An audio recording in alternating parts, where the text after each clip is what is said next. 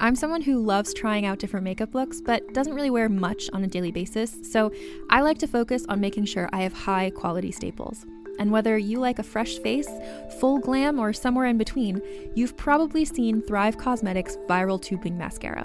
I've certainly seen it everywhere. You know, the one in the turquoise tube? So, that mascara, along with all of Thrive Causemetics' beauty products, are certified 100% vegan and cruelty free, which I look for in makeup, and they've got excellent quality to match. And something I didn't know from all the mascara videos I've seen is that for every product sold, Thrive Causemetics donates either that same product, another product that is needed more, or a monetary donation. They've worked with over 500 nonprofits to help with a wide range of causes like supporting cancer survivors, people experiencing homelessness, education access, and so much more. Knowing that makes me feel even better about using their products. And I do enjoy using them. Like I said, I like having high quality staples, and so my favorites are products that are multi purpose, like the Brilliant Eye Brightener. It comes in a bunch of colors, and I like using them as eyeliner, eyeshadow, and even highlighter. Thrive Causemetics is luxury beauty that gives back. Right now, you can get an exclusive 20% off your first order at thrivecausemetics.com slash thrive. That's Thrive Causemetics, C-A-U-S-E-M-E-T-I-C-S dot com slash thrive for 20% off your first order. Contained herein are the heresies of Radolf Burntwine, erstwhile monk turned traveling medical investigator. Join me as I uncover the blasphemous truth of a plague ridden world that ours is not a loving God, and we are not its favored children. The Heresies of Radolf Burntwine, coming January 2nd, wherever podcasts are available. Hey everyone, welcome to Let's Get Civical. This is the podcast that breaks down politics, government structure, and dives into the context of current events, but in a super fun way. I'm Lizzie Stewart, comedian, feminist, and political junkie. And I'm Arden Walentowski, former Senate intern, campaign staffer, and political strategist. In this episode, we're talking about the U.S. declaring war on Mexico. So grab your manifest destiny. And let's get civical.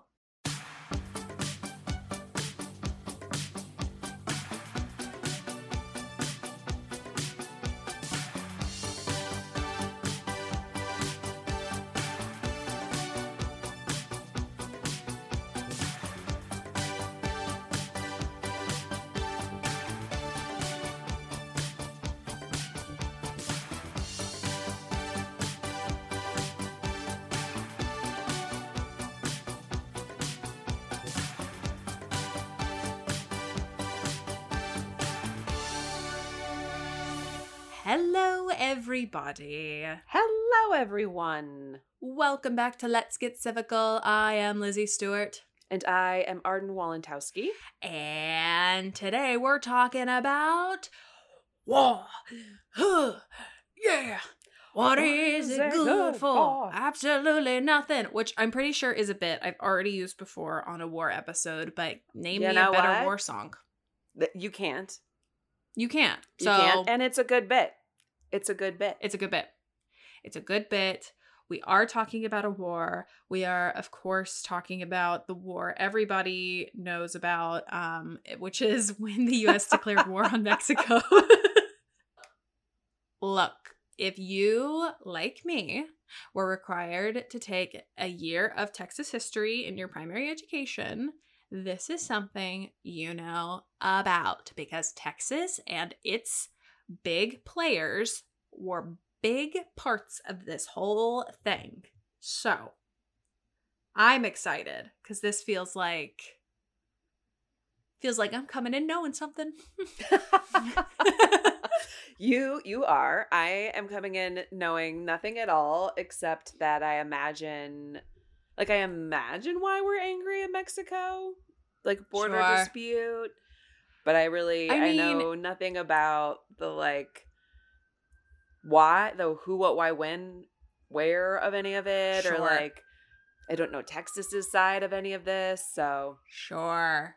Yeah. I feel like the US feels like how a significant other feels when their partner hates somebody else, but they don't have skin in the game, but they have to Ah. seem supportive. Yes. That's yes, what this yes. feels like. Because this Yes. really is Texas v. Mexico part two. Yes. Part one, round one went to Texas. Now we're on round two. But of course, Texas is now a part of the United States at this point. So that's why it's the United States. But really, it's Texas's fight. Right. It's like that meme that's like some dad is like, My daughter came home and said, Daddy, we don't like Brittany anymore. And the dad is like, Now I got a beef with a four year old named Brittany. You ever seen that one? It's pretty good. Oh, oh, I thought I for some reason I thought the daughter was saying that she doesn't like Britney as in Britney Spears, which is the only Britney I recognize. And I was like, how could somebody say that? Oh no, some like other. I don't even No, know but I have of- seen that video. It's so good though. Yes. It's so good. I have seen I have seen that video and I've looked at that video and been like, yeah, that'll be me in seven years. You know, Yep. my kid's gonna come home and be like, you know, Claudia said I was ugly. And I'm like, okay, well, let's go kill somebody named Claudia today. I can't wait to have a a Oh heart to heart with Claudia. Yes. Yes. Can't I wait. mean, some of the shit that like, oh my god, kids are horrible. I've never Kids wanted to horrible. hurt human beings more than to hurt the children who hurt the feelings of the kids that I loved. Yeah. Oh, like, oh yeah. don't fuck with the kids that I love. Like, I'm sure Yeah, they're I'll assholes, kill you. but like, I don't think that, and I don't know about that nonsense. All I know is that that other kid over there is a pos, and I don't like that Yeah. kid because that kid was mean to Yeah. the kid that I love. So that one, Yeah. I would like to do mean things to. Yeah. Kyle and I are going to get a bail fund started for me for whenever we start having kids just because there's no way there's no way that I'm making it through like their middle school years without blood on my hands. No, No way. those those and those that is aside from like serial killers and rapists, like twelve year olds are the worst kind of humans. So horrible. So So horrible. So bad. And like I know Kyle and I are going to have groovy ass kids, Oh but my god. just based on genetics and our own paths in life, those middle school years are going to be tough. Tough. Got to be tough. Mm-hmm.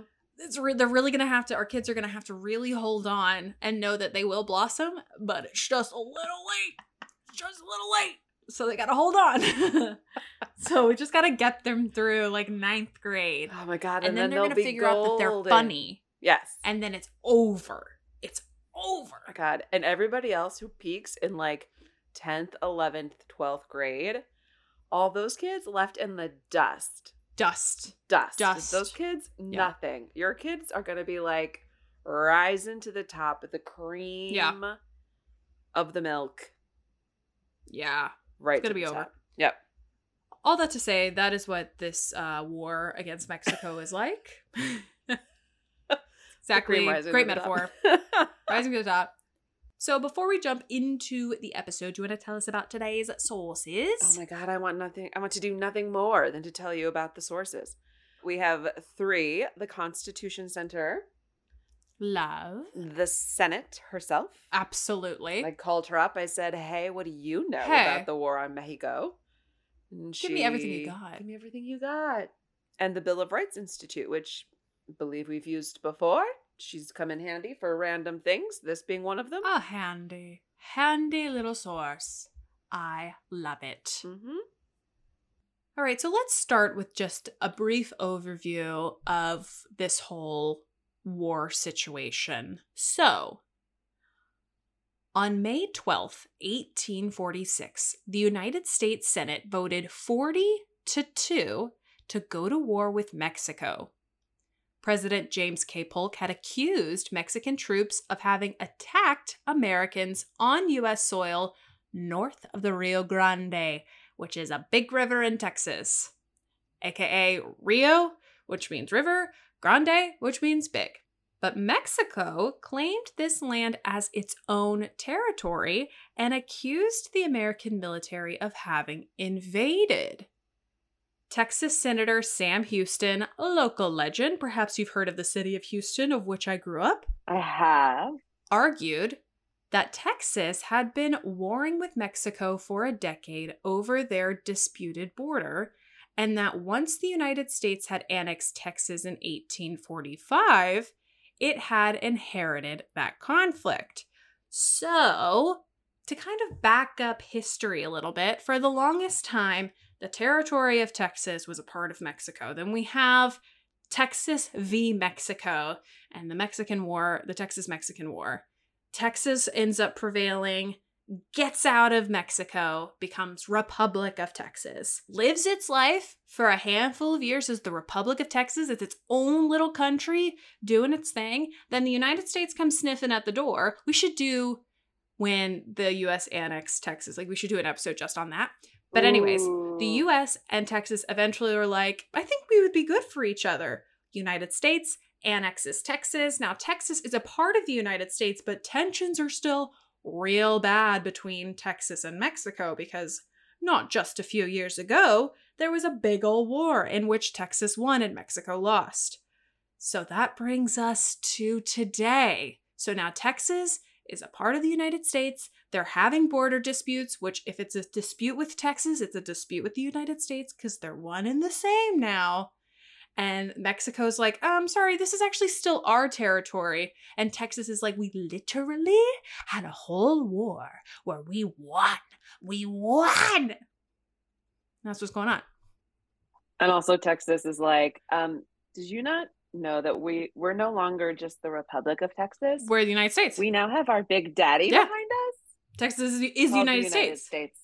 So it is it is now it's it's gone from like Texas v Mexico to the United States v Mexico simply because Texas is now a part of the United States. But it was not always. So the Senate votes 40 to 2 to go to war with Mexico about this dispute. The House had already adopted the war resolution by a similarly lopsided margin, so everybody's dying to go to war. Despite the seemingly overwhelming support, the vote in the Senate masked great uneasiness and deep partisan divisions over the war. Dun dun dun. So the Northern Whigs feared that war with Mexico would result in the United States gaining new territories in the Southwest, which would encourage the expansion of slavery because those territories could be slave territories, not free territories. Mm-hmm. At the same time, South Carolina Democratic Senator John C. Calhoun worried that opening the divisive issue of slavery in the territories would encourage more anti slavery agitation. So he's like, let's not talk This guy's about such a piece of shit. He's such a piece of shit. He's like, let's not talk He's about like, it because I don't want I don't want any more bad press on slavery. Yeah, Like no. no more bad press. we don't need it. Stop talking about it. It's bad. We don't need to let people know it's bad. They already know it's bad. Yeah. But we still want to do like, it. We have to protect the reputation. Yeah. Northern Whigs also questioned the need for war, but they remembered how New England's opposition to the War of 1812 had destroyed the Old Federalist Party, and they were anxious to avoid a similar political disaster. Huh. Yeah. They were like, mm, we like our party. What if this doesn't go our way? And remember those Federalist guys? They totally blew it. they totally blew it, and now they're not around no more. yeah. And we want the Whigs to last We want the wig, the Whigs time after time. ride or die. Ride or die. This all left Senator Calhoun to lead the opposition to the war. Calhoun first tried to slow down the momentum by having the president's message delivered in two and referred to the Foreign Relations Committee and the Military Affairs Committee. So he's like, I know what I'm going to do. I'm going to take this here speech. I'm going to give you page one and you page two. and I'm gonna drown this in the committee. I'm I'm, gonna gonna, drown I'm this hope in the I'm gonna hope that the committees kill this issue and that Uh-huh. it just dies there. Right. Because they're like, I, I can't make sense of this. I only have page two. What's Where's the start of this? The Senate agreed to this proposal, but declined to submit the actual war resolution to the committee. The Northern Whigs responded by offering an amendment that would have limited the American role to, quote, repelling the invasion, which is an interesting turn of phrase. It's not tr- I mean, it's not a war. not war or repellent. I'm like, this is apple and oranges, guys. It's all fruit. You're And at isn't, re- war. isn't rappelling the rock thing where you don't you rappelled on a rock wall? You are you are barking up the wrong tree. If you think I have any knowledge of rock climbing, You are out of your mind if you think I'm going to know what the word is for going down a rock wall. Descending, falling, those are the terms that come to mind. Dying, splat. That's what I think of. I think it is rebelling. So the amendment failed by a vote of 20 to 26, revealing the real split within the Senate. Once that amendment failed, however, most of the Whigs switched their vote to favor the declaration of war, and Senator Calhoun abstained. So he's the only one who's like, no, I don't want this. No, I don't want this. No. And eventually everybody's like, but we want it. And then they vote for war. Yeah. Well, it's like they want it they they want the semantics of it to reflect something a little bit differently, but when they don't get that, they're like, oh, okay, fine. hmm Well, you sure, we can go to war, whatever. Right. Because fundamentally they want the war. They're just like, can we get that too? Yeah. Crazy. Well, let's talk about the big question why? Why would they even go to war? Like, what is. Like, why are we mad United at S- Mexico?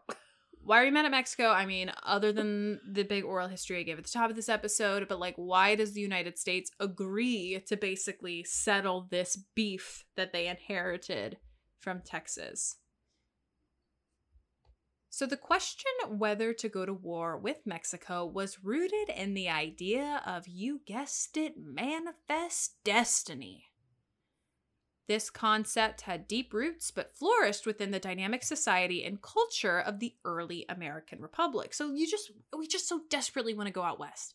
We had Yep. Lewis and Clark come in, they found everything and they were like, "Let's go that way."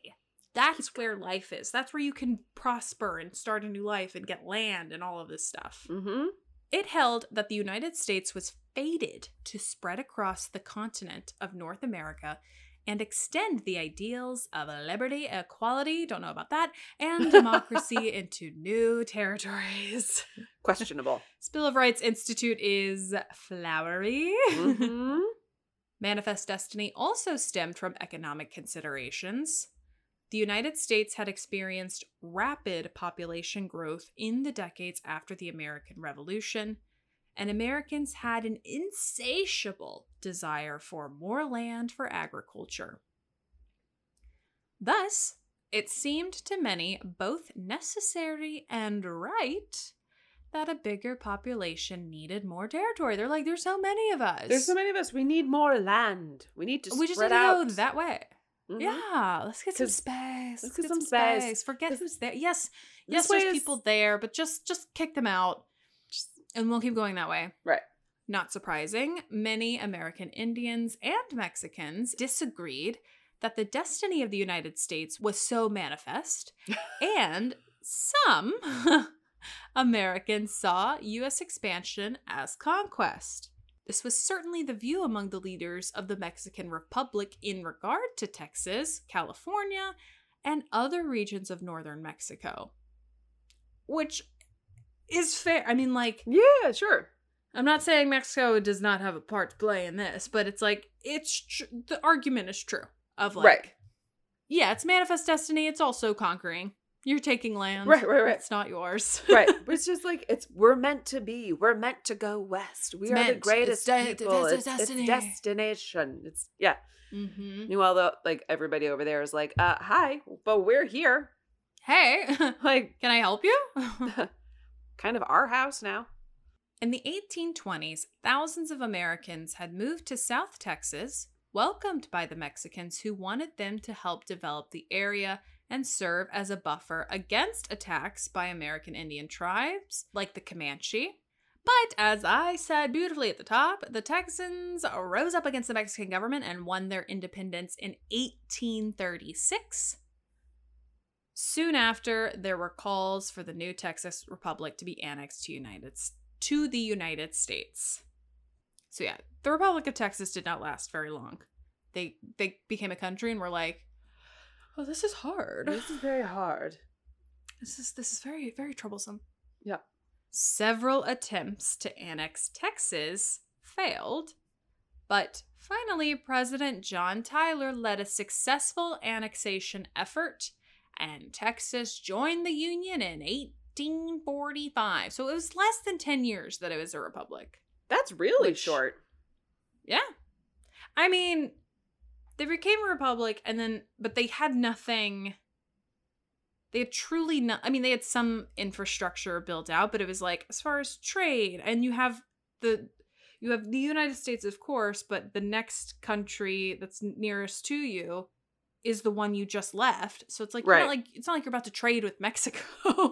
Right, right, right, right. You know. and you're between these two big countries that like right one is your former uh, basically like our england except in, Mhm. instead of there being a huge ocean it's like a river and Yeah. then this other country who like you know is friendly but like Yeah. you know yeah And like it probably would have been the case that had Texas stayed independent an independent country for longer that Mexico would have attempted another like yeah grab at them.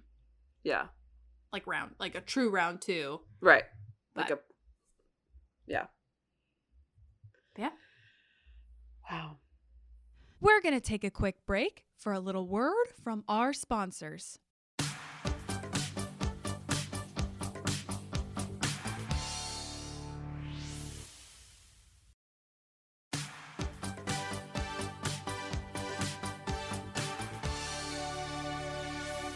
So there was a disagreement over the location of the southern border of the new state of Texas. The Mexicans argued that it was the Nueces River, and the American settlers insisted it was farther south at the Rio Grande. When Democrat James K. Polk took office as president in 1845, he promised to acquire more land from Mexico and also hoped to settle the boundary issue in favor of the United States.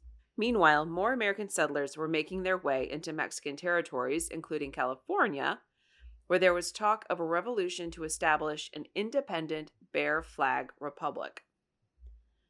Settlers were also increasingly interested in New Mexico, and many Mormons had moved into Utah.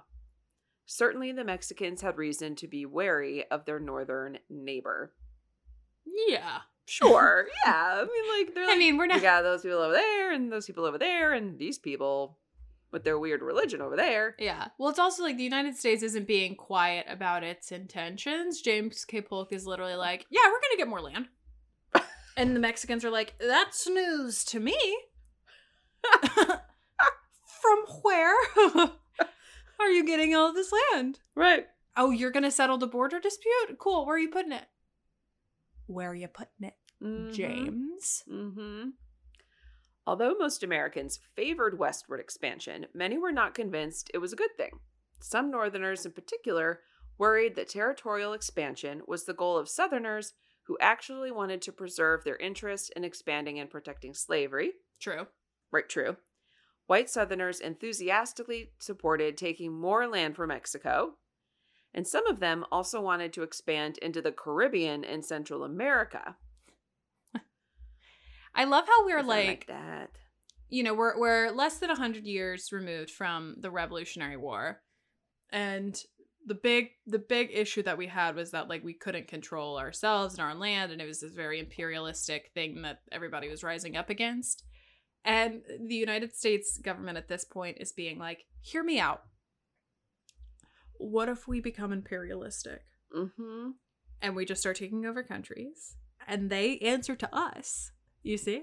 Uh it, it, can you see it? Can you Mhm. see the vision? Can you see? Like you guys you guys also i just like it keeps making me laugh how people are supporting like yeah take land from mexico take it and mexico's like what are you talking about what land you can't just you just you take can't just land. take the land That's that's not a that's not a thing that you are allowed to That's do. how this works. That's That's called stealing. What are you talking about? no, no. They're like, oh my god, yes, we support that 100%. Oh my god, go. Take it. So, adding new territory south of the 3630 latitude, which had marked the boundary between free and slave states since the Missouri Compromise in 1820, would allow for the expansion of the South's plantation economy and slavery. It would also give Southerners more political power. New slave states would have at least one seat in the House of Representatives and two in the Senate. which would allow the South to protect slavery against the growing criticism in the North. No wonder then that so many anti slavery Northerners feared a war with Mexico would be fought to build an empire for slavery. Yeah. And what's so interesting is like you really do start to see just the little nuggets of the Civil War Mm-hmm. budding here. Yeah. You know, even though that's not for another decade or so, like this is where the conversations start. Yep. Is this fe- it's like it, it comes to a head. It's like we we put a band-aid on the issue with the Missouri Compromise and was like, okay, this state's no, this state's yes, this state's no, this state's yes. But then we get to the point where we're seeing like, oh, there's now like a lot of yeses. And that feels bad, and this thing is bad. Like we got we actually have to deal with this issue. Like it can't be Right. half yes, half no for Right. slavery. It doesn't it's like it's not sustainable. And it just keeps piling and piling up. Piling up and piling up because it's either bad or it's not bad. And if it's bad, Right. It's allowed or it's not allowed. Right. I'm on the other side of this argument, I guess, if you if we were to, to do the analogy, but it's like, you know, how people who are pro-life, I imagine, believe about abortion. It's bad. You can't have it in some states and not the others. Sure. it's all it's all bad. I don't that's not my belief, but you know. Right. That's that would be their argument. All right. Um, let's go to the section which you have delightfully called a setup. I got really creative with that title. a setup. So a setup happens. Because it, it is a setup. Do you recall from your history learning when you were a kid that it that it is a setup? I don't. It's not triggering. Let me when I oh, when Okay. I oh, read Yeah. it oh, aloud, I wonder if it'll come back to me. But let's see. With tensions mounting, President Polk sent troops to the Rio Grande under General Zachary Taylor to protect the border. The Mexicans saw this as an invasion, and so did some Americans. Ulysses S. Grant, an officer under Taylor's command, saw the coming conflict as an unjust war being fought to expand slavery. So even Ulysses, who we'll see later later on, is like, this is about slavery. Yeah. Although he did his duty, he later said, quote, We were sent to provoke a fight, but it was essential that Mexico should commence it. It was very doubtful whether Congress would declare war, but if Mexico should attack our troops, then the president could say that the war had already begun and Congress would support the conflict. In other words, Polk wanted political cover for his actions, and he sent Taylor into the disputed territory in hope that Mexicans would attack and he could blame them for starting the war. And that was exactly what happened. I mean, talk about strategy. There it is. Yeah, it's a setup. Yeah. I don't think I remember it in terms of a setup because, again, we're learning this history through a very specific lens. Mm. And this is critical of the United States in some ways, not like overtly, but there's a level of calling it a setup as opposed to military strategy. right. Like, I right, feel like I would have learned about this in like I like there was no setup. It was like the US went to the like it was their border and they went there then the the Mexicans attacked.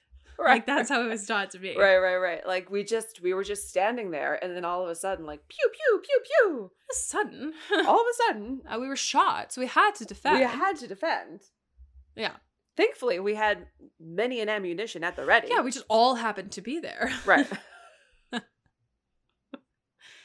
At first, the Mexicans did not respond to the American troops moving into the disputed territory, although the Mexican government declared it would fight a defensive war against the United States. General Taylor had his men build a fort on the banks of the Rio Grande River across from the Mexican town of Matamoros. On April 25, 1846, a large force of Mexican soldiers attacked the U.S. Army Patrol and killed 11 Americans. So not only are we like in the area, and Mexico's like, okay, not gonna react, No. then we build a full ass fort, and Mexico's like, you're putting an infrastructure over my dead, Dead. body. Pew, pew, pew, pew. A few days later, Mexican artillery began to bombard the U.S. fort on the Rio Grande. Taylor retaliated and hostilities commenced. When news of the fighting reached Washington, D.C., President Polk had what he wanted. He asked the members of Congress to declare war, and as we know, they did. I mean, look, I don't agree with how this has come about, but at least I can at least like acknowledge that like Polk played this Oh, he did. and and Mexico Mhm. like played right into his hands. Yep. You know? Yep, But he he he gambled and he won tenfold. It he did. per- according to plan perfectly. Excellent military strategy. So, it's the end of the war. What does that look like? As the war was ending, gold was discovered in California.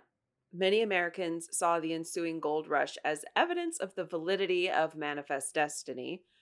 We're really looking for like solid, you know, solid evidence see- you that see we're like We're supposed to be on the right track. We're supposed to be here. We're supposed to be here. Why why would there be gold if not for us, only United States, to have? Tap. Because it wasn't found until we got here. So obviously it's for us. Right. So for obviously we're gonna take it. And now this because is our it's territory. And right. And because we're ta- it's obviously our state, please get out.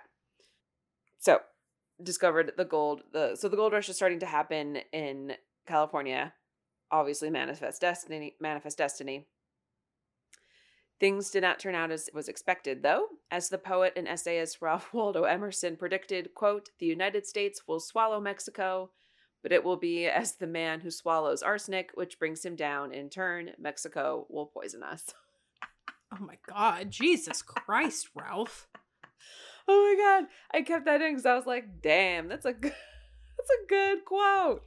Oh my Well, it's like- Mexico will poison so- us. I was like, I'm surprised It's so hasn't been- insulting to Mexico. I know, but that's why I'm surprised. Like some, you know, some like Republican candidate hasn't like brought that up to make them seem smart, make themselves seem like Oh. a literate person, sure. because it's so like it's such a crazy thing to say. It's, it's bold, it's, it's Yeah. buzzy. Because he doesn't mean like Mexico, like, he, like Mexican people or culture or whatever. He means No, no, no, like of course not. he means like this like sparring over territory and like pissing contests over border the the disputes. pursuit and- yeah, he means that. He doesn't mean what we would mean by it. no, the pursuit of imperialism, I think, Yeah. is what would kill us. Yeah, that's exactly which is true. Which is true. California's population soon grew large enough for the territory to become a state. Its application to enter the Union as a free state set off a political firestorm between the North and South, however, because part of it lay south of the 3630 line. We never anticipated that there would be something that was both. what do we do with North and South? Jesus Christ. What the heck? Yeah. Yeah, we didn't think that one through. Although the Compromise of 1850 had temporarily eased political tensions over the territorial expansion of slavery, the issue remained unresolved. Ironically, although it started in the name of the nation's collective destiny, the Mexican American War helped set the stage for the Civil War that ripped the country apart. Yeah. Yeah. Yeah. It sure did. I mean, it was did. just a band aid situation on a band aid situation on a Mhm. band aid situation, only Mhm. to find out, oh, my leg's been cut off. This won't do. Oh no. a band aid's not going to fix this. I've put gauze around that pipe now five times and I can't understand why my ceiling is in. cauterized.